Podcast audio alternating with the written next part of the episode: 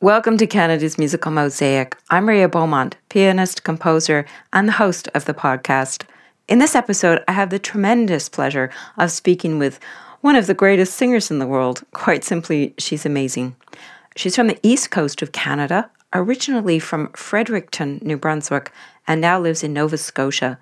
She trained at the University of Toronto Faculty of Music and then in Germany. She's received many awards and several honorary doctorates. Known primarily as an opera singer, she's also ventured into the worlds of jazz, folk, and spirituals. I can only be describing the incomparable Measha Brueggergosman. Welcome and thank you so much for joining me today. Oh my goodness, Rhea. That is like so incredible. I always think those introductions are like they kind of take me to my own funeral. Do you know what I mean? Where people are like doing this list of things that they remember about, and they're talking about another person. And, you know, you and I, in the kind of preamble to starting, we're talking about how uh, we can see our lives from a objective perspective when horrifying things happen, you know, as, as, as a kind of mind body separation so that you can cope, but also when really great things happen. And I am in humbled reverence about how God has moved so consistently throughout my career and throughout my life. And when I listen to introductions like that, I just um, am arrested again at, at, at his goodness and just the rare air that I've been able to breathe. So thanks for having me. Oh, I mean, it's absolutely my pleasure. Your Christian faith that you mentioned quite openly has guided you through an incredible career, but also quite the journey. So, how are you, especially when you're into COVID? How are things? oh, COVID. Listen, I mean, you got to maintain your joy. I mean, and the thing about the Christian faith or being a Christ follower or, you know, having a system that allows you to like reach for joy at every moment is like so clutch in times like these, which are like super ridiculous. But God knew what was coming. So, I mean, what I have found through COVID and even pre COVID, I was pretty open about, you know, the Jesus centric um, focus of my life. But the thing is, is that I've had just way more time to study, you know, way more time to like, you know, get to a deeper sense of what that means for me. Because, I mean, without the practical implication, uh, your faith is just theoretical. The fact that so many people are in so much agony, suffering so much, dying to the opioid crisis, more people are dying of that than COVID. And now, you know, the mental health crisis that was already, you know, banging on the door has the floodgates have opened. And now we have a real crisis that has real solutions and it is rooted in live music it is rooted in the arts you know the fact that we as artists have an opportunity to reach into people's souls and touch them there is making us essential workers we always were we just didn't really have a consequential existence like we do now so that's, you know, what has fueled how like the 38 videos that I've executive produced and, you know, the TV series this and the National Arts Center projects and, you know, I'm the permanent artist in residence at Opera Atelier and I I try to like make these things happen because I know that people are dying. Like that's literally how I'm thinking about it because that is the reality. And we're all thinking that no one else is suffering, or we're assuming that everyone's suffering and nobody has any answers. But there is an answer. And don't make me say it, because you know I'm going to say it. His name is Jesus. Now, I listen. You asked for it. I you did. asked for it, but you know, you at a certain point you have to put your money where your mouth is. And Measha, are you producing? Measha, are you out there doing stuff? Measha, are you reaching out? Measha, are you, you know, like for the arts organizations that shuttered their doors and used the artists that were um, on making their businesses possible to sustain them through the season and not pay the artists like shame on you. Mm-hmm exactly yeah. You know like there will be a reckoning and i'm not going to be a part of it. That's god's responsibility but my responsibility was to make sure that you could find me well, you mentioned that you're artist in residence at Opera Atelier. Congratulations. I did see their video production called Something Rich and Strange that you were featured in. And it's beautifully filmed. It looked and it sounded great. Uh, gorgeous costume, by the way. Actually, everything Opera Atelier does is very beautiful. Everything Opera Atelier does, right? Mm-hmm. Like to like pause for Marshall Pynkoski and Jeannette Lajeunesse sing, right? Yeah. Like Mhm. for that whole team, you know, for like just their board and and and how they turned around and used their grant money to produce you know to employ me by the way like you think my mortgage is going to pay itself? It can't pay itself on hopes and dreams. It can't. I went in and asked if i could you know pay my loan in potential and they were like nah that's not going to work. So i just you know intangible provision you know you can name the Luminato Festival. I have to pay homage to the Bravo Niagara Festival. Like, honestly, these people have, you know, TD Jazz, you know, did a bunch. And, and, and, and there's a lot of people sustaining and bringing the healing to people, right? There's a lot of arts organizations um, doing stuff, and especially now as we feel like we need to find a way because we're not going back. Classical music, we're not going back. Could you please stop? Could you please stop waiting for the concert halls to open and for like the costume departments to be viable? Like, could you just please stop? Could you like make your peace with creating a new paradigm with the artists at the pinnacle? You know, because why are there not more opera singers running opera companies? Like, I don't understand that. I know like two. Wow, I didn't know that. That makes no sense to me. Wow. You have been performing and you're also self producing. I just finished being the only soloist that the Vancouver Symphony brought live, and we sang Mahler with Otto Tausk. That's coming up. That'll be broadcast. They sang their gala too, and you know, uh, Black History Month situation. And I taught a couple days. You, I think you can find it online. We might post it to YouTube. My master classes with the Vancouver Symphony Orchestra School of Music. Angela Elster is just the most delightful um, instigator out with that orchestra. She's just tirelessly employing musicians left and right, and David, Matthew Baird, and you know all the people there are just so great. But um, then I went to um, Toronto for a few days, but there was this weird no man's land where I live in Nova Scotia, and we come home and we have to quarantine if we go away. But if I come home and I have 10 days between performances, then I would normally be able to just come home and be with my children and then go back out on the road, but not so in COVID. So if I came home, I would be like a prisoner in my house. Now, any of you who've been watching me on the gram know that I live in paradise. And no, I won't tell you where, and don't come find me because I can see you coming from a great distance and I like my privacy. But I didn't want to come home between performances for 10 days and like be locked in my house for 10 days. But so then I was kind of, I had to go to different organizations and be like, could either one of you kind of cover this? Could, I mean, as artists in residence, could I be pr- producing for you as, um, you know, a project manager for a series you're doing? Could I come early and maybe offer? But at the same time, like, people, I need to rest. Like, I've had two emergency open heart surgeries in my lifetime. I can't be going whole hog all the time. My body won't take it. Right? So Understand. I also need to advocate for myself. And this is for someone, okay? This isn't just the Measha Brueggergosman story. This is like women, mothers, artists, singers, uh, business owners, like, hear me, yogis. You know, it's like cardiac patients and anybody with like a body. Listen, you, you have to like take care of it. Mm-hmm. And it's not indulgent to say, Will you pay for me to lie in a hotel room for three days? Because I'm coming to you next.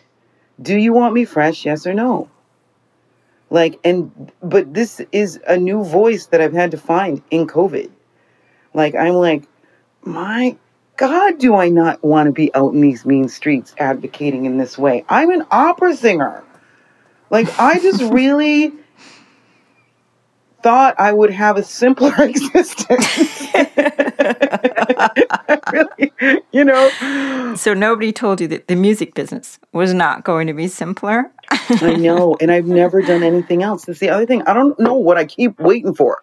Like, I don't know what I keep, like, do I look at people in cubicles and in their jobs or in their nine to fives or in their salaried positions and think, oh, me too? No, I never think that. So what's my problem? well, um, you're an artist and one of the best at that. You know, I was going to ask you, since you mentioned your home on the East Coast, the Maritimes, how has your heritage and being Canadian affected your career and your outlook? Um, we'll discuss your lineage a little later, but I was curious because you've traveled the world, and it's nice to know what your perspective is. Um, I mean, personally, I think we have a pretty high level of social consciousness and awareness in Canada, but you're a strong advocate. I'm curious, what are your thoughts on this? Well, the thing is, I don't feel like an advocate so much as someone who has discovered this information that seems incredibly ridiculous to be something that's currently happening, such as like Africville. You know, how are you going to turn that into a dog park and not acknowledge, like in real time, like in actual dollars, like actual, not none of this nonsense that has come to them so far, but like actual figures that reflect what was stolen from them. You know, and so then when I find that out, I'm like, have you heard?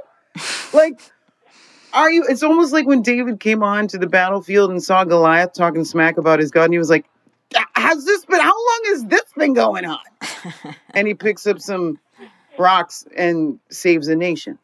Uh, you know, this project that I'm working on right now is about, you know, the reality that it is to be subjected to the trauma of our lot in the maritime provinces, right? Just uncovering, you know, uncovering the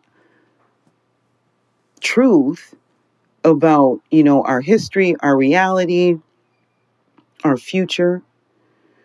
You know, and it's also uncovering the goodness of the resiliency of the like such I've never encountered more dedication to a good time than in my maritime provinces. I have never seen people so willing to party. like it is the most joyful part of the country too. Right? Everybody knows that. Nobody's going to be up in here debating if Maritimers are happy or friendly or kind. So, talking about things like that, you know, because it is, yes, the have not provinces, seven of the 10 most impoverished communities are in my home province of New Brunswick, and they're all indigenous.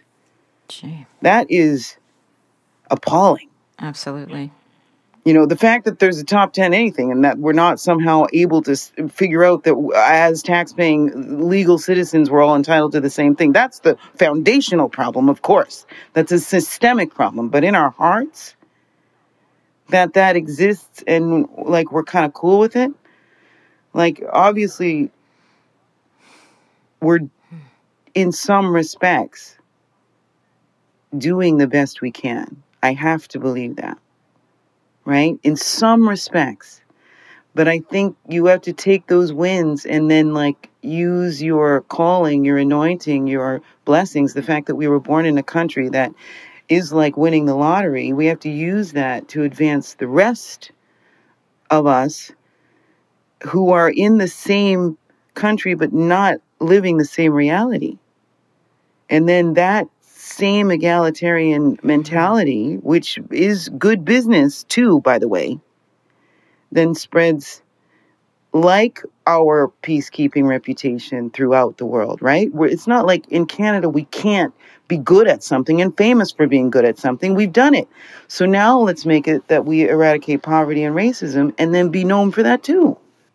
I mean, that's what you accomplish Absolutely. this kind of sense of unity because it is about unity, isn't it? Right? Yeah. Where you have this unified approach to, uh, you know, heralding Canadian luminaries and we're all able to see it. Therefore, giving us more of a sense of ourselves so that we can grow in confidence through identity. Right. I mean, you're doing good work, Dr. Rhea, is all I'm saying. well, thank you. It's COVID, so I'm podcasting at the moment.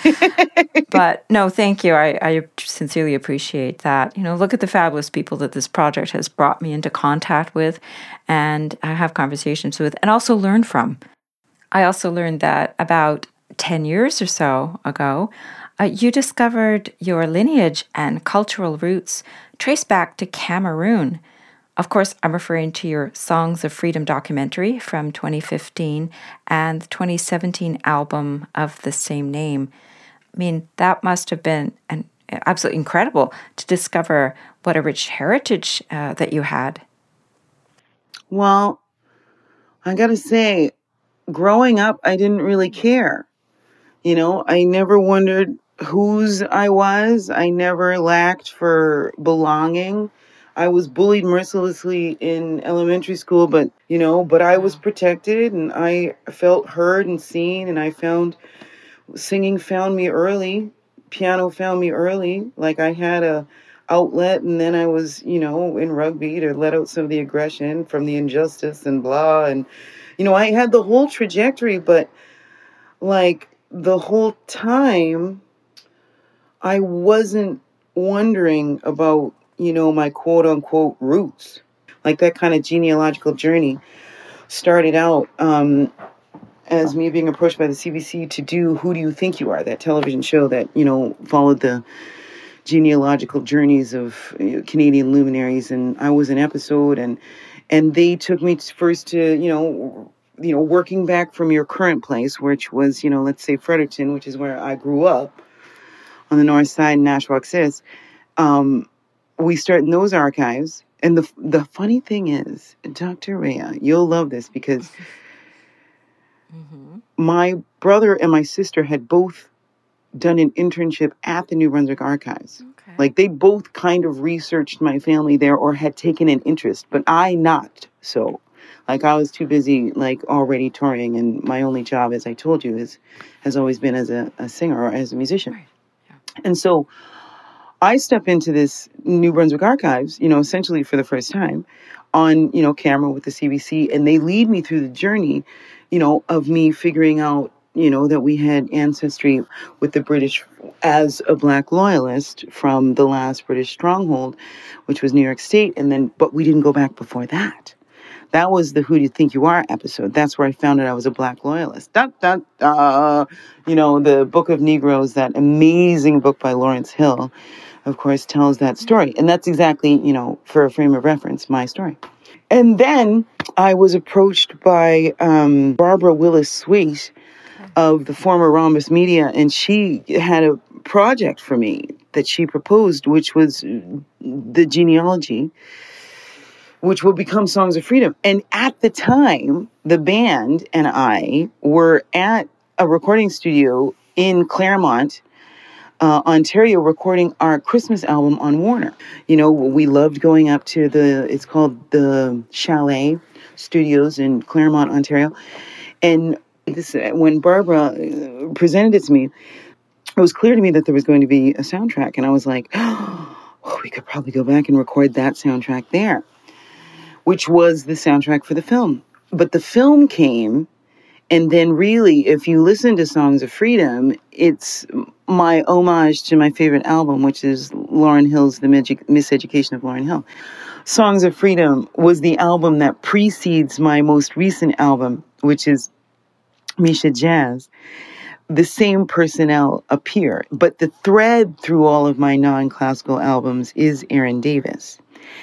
And in this past year, you know, Aaron and I have been able to work um, on some beautiful orchestrations and and there was another collaborator, Edwin Huizinga. It's the same vibe, you know. It's you, th- this season. If we're talking about what COVID has brought us, or if I'm talking about what COVID has brought me, it's been these incredible collaborations that would have otherwise never happened. Like I wrote a song with Lennie Gallant, and um, I wrote music. Like I wrote a soundtrack for a radio drama with Sam Rosenthal and Drew Carnwath.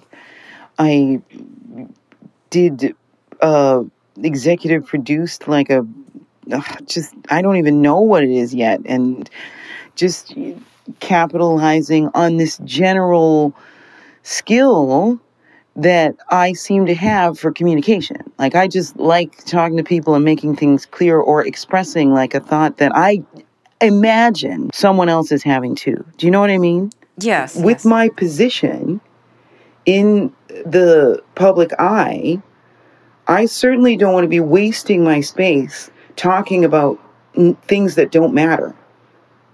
You know, things that aren't actually affecting people's actual lives. Like, please stop me if at any point, you know, there isn't some desire for healing or, or, or uncovering of a greater truth or dislodging of something for you or from, you know, if there's, I just, I, I guess this is my convoluted way of saying I just hate small talk. I just hate it. well, you know, I, I think uh, that's also a part of what endears you to people. It's that you're actually willing to discuss subjects that are often deeply personal and sometimes painful and also insightful. Actually, what you said last year, and it's it's almost a year to the day on March 28th, 2020, when Canada had only been in COVID 19 lockdown for a few weeks. You said in an interview with the Canadian paper, the Globe and Mail, faith is never grown in comfort. It has to be tested. It has to be subjected to adversity. Otherwise, it's not really faith, is it? I thought, there you go. So maybe people hearing this a year later would say, yeah, you know, you got it after two weeks, and it took everyone else about another 50 weeks to get on board. Well, I love that you're talking like my mom right now because my mom said that. She was like, You're ahead of the curve. Like, you put out concerts before, you know, right, like right at the cusp. Like, I just finished a project in Ottawa, like right before they shut everything down, which might mean that the people, and I pray that this isn't the case, who were meant to come after me may have to wait, right? They may have to wait, but I worry just like everybody else.